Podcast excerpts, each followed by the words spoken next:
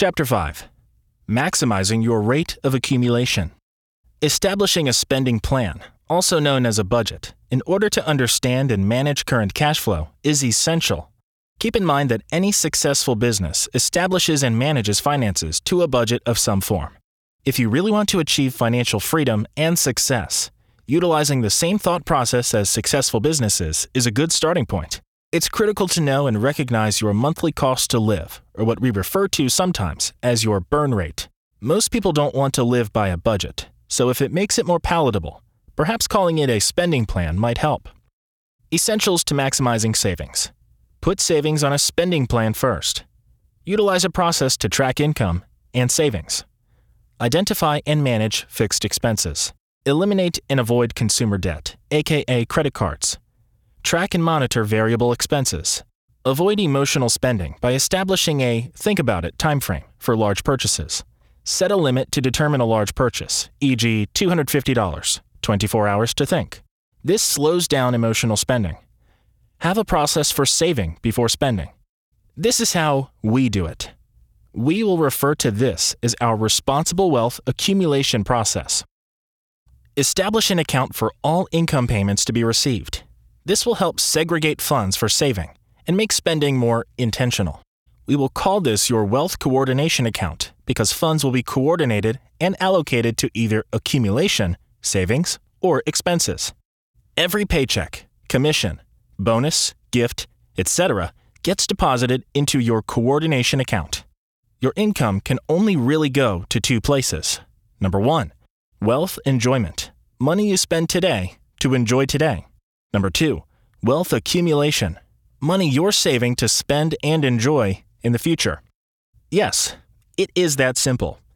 Next, you'll establish an account for today's expenses and enjoyment, your wealth enjoyment account. This is the account that you live from, either once or twice per month, depending upon how you pay bills a systematic transfer is made to your living expense checking account. This is your today money.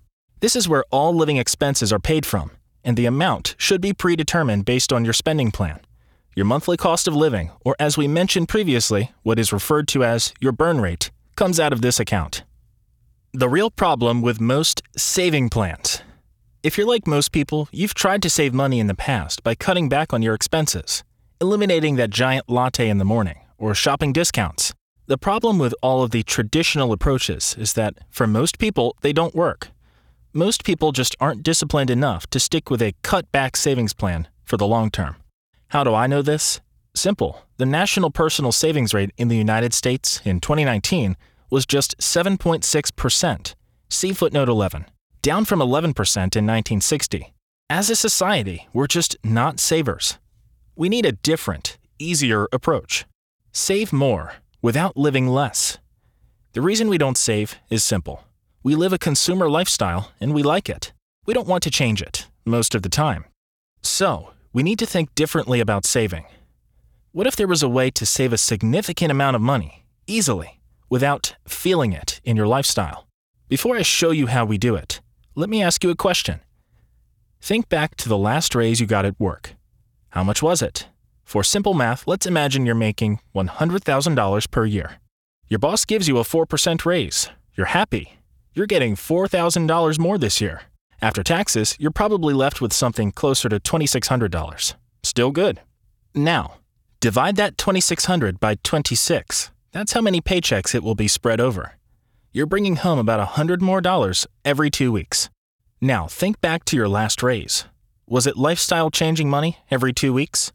Probably not. In fact, it probably just got absorbed somewhere, who knows where, in your living expenses. It disappeared as if it was never really there. Not making a dent in your lifestyle, just getting spent. What if we took just a portion of that $100 and saved it? Let's say you saved $40 of the $100 from each paycheck, and you spent the other $60 every two weeks on yourself. Do you think that small amount of savings could have an impact? Does it seem insignificant?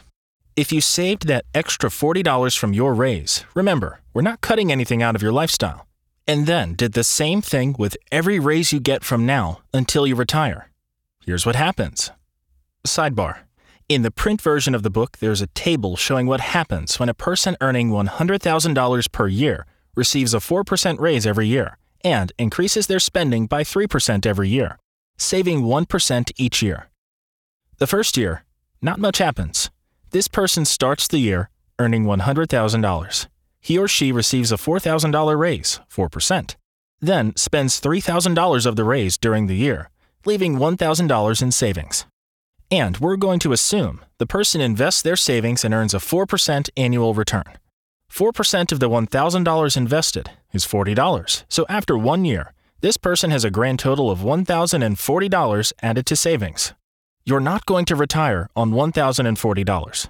But when the next year the same thing happens, a 4% raise, a 3% increase in spending, and the leftover 1% is saved and invested, earning 4%. If we repeat this same process, making more money, spending a little more, and always adding a little to savings when we earn extra money, and allow the process to compound over 30 years, our friend, who had just $1,040 saved after the first year, has accumulated $1.24 million, all without making any big, drastic sacrifices to his or her lifestyle. This is, of course, a hypothetical example for illustrative and educational purposes only. If we can be more intentional about future pay increases, we can have more control over our rate of accumulation making an incredibly big impact down the road. The wealth accumulation process should look like this. As the coordination account accumulates, funds in excess of expenses can be redirected to asset building areas. We will call this tomorrow money. Accumulation vehicles should be identified as short term, mid term, and long term funds. This is determined based upon your personal financial circumstances and objectives. Managing and reviewing these accounts should be done periodically and systematically with a holistic coach advisor to determine allocations and adjustments. What about managing debt? Financial professionals often say that all debt is bad. The reality is that debt to grow and build assets may be good. However, debt for consumption is bad. Consumption or consumer debt is what occurs when we are spending what we don't have. Consumer debt is often not collateralized or has limited collateral. Because of the lack of collateral, it is usually offered at very high interest rates. When we have debt and interest payments that we pay to others, every cost of interest is a lost dollar and has a lost opportunity cost associated with it. We refer to these lost opportunity costs as LOCs. These LOCs can be significant over time.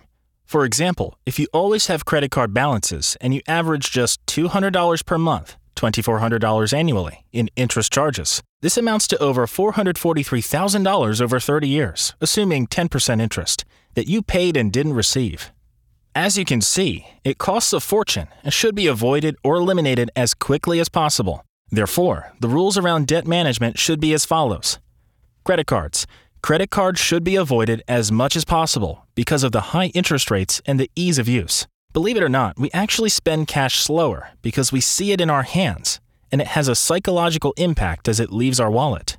Additionally, if we work with cash, we can't spend what we don't have on us.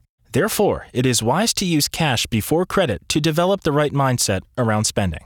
Be conscious of your spending. You can always start utilizing credit again when you maintain your awareness. Getting out of credit card debt starts with a decision and commitment. Here are the key decisions. How much are you currently allocating towards all of your credit card debt? How much additional can you allocate monthly towards paying off this debt? Now that you have a total amount to allocate towards the debt, you need to identify the highest interest rate card or cards.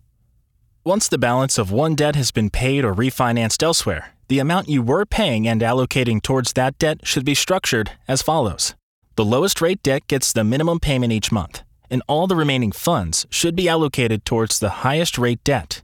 Once the highest rate debt is paid, you go to the next highest rate card. All of the funds that were allocated to the last high rate card gets added to the minimum payment for the next high interest rate card. As you keep doing this, the payment to the card being paid off gets larger and larger until they are all paid off. Additional considerations for paying off debt, aka how to help yourself attain freedom and independence. Low interest rate savings can be allocated to pay off credit card debt. A loan on your retirement account may be a viable option. Home equity loans are also effective ways to pay off credit card debt. Interfamily financing is also a viable option when another member in the family, perhaps a parent or sibling, has low yielding savings. Effectively, they provide a loan to be paid at a reasonable interest rate for a stated period of time. This should be treated as a business transaction with proper documentation and possibly even writing all the checks out in advance for the term of the loan. Consolidation to a lower rate card may be a viable option if it is available. Finally, when their credit cards have been paid off, cancel the accounts with the provider. Only retain one to two cards maximum, or for use during a month only if being paid off at the month's end. Doing this helps you avoid paying high interest payments to credit cards and incurring LOCs. Asset building debt.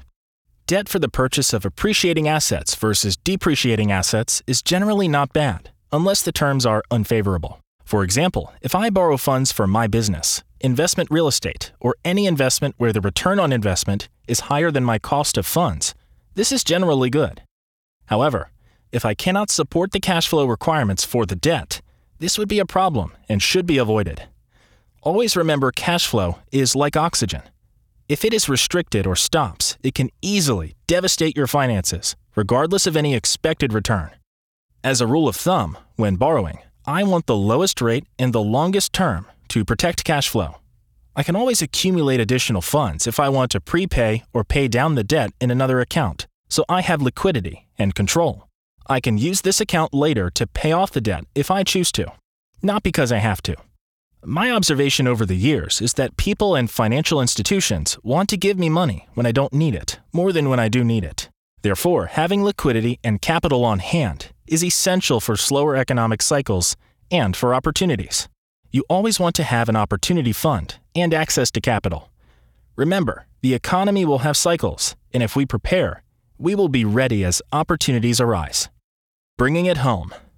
With regard to personal residences, the same general rule applies. You should seek the lowest rate and longest term. Again, you can establish another account for prepayment purposes if you choose, but you want the control and liquidity.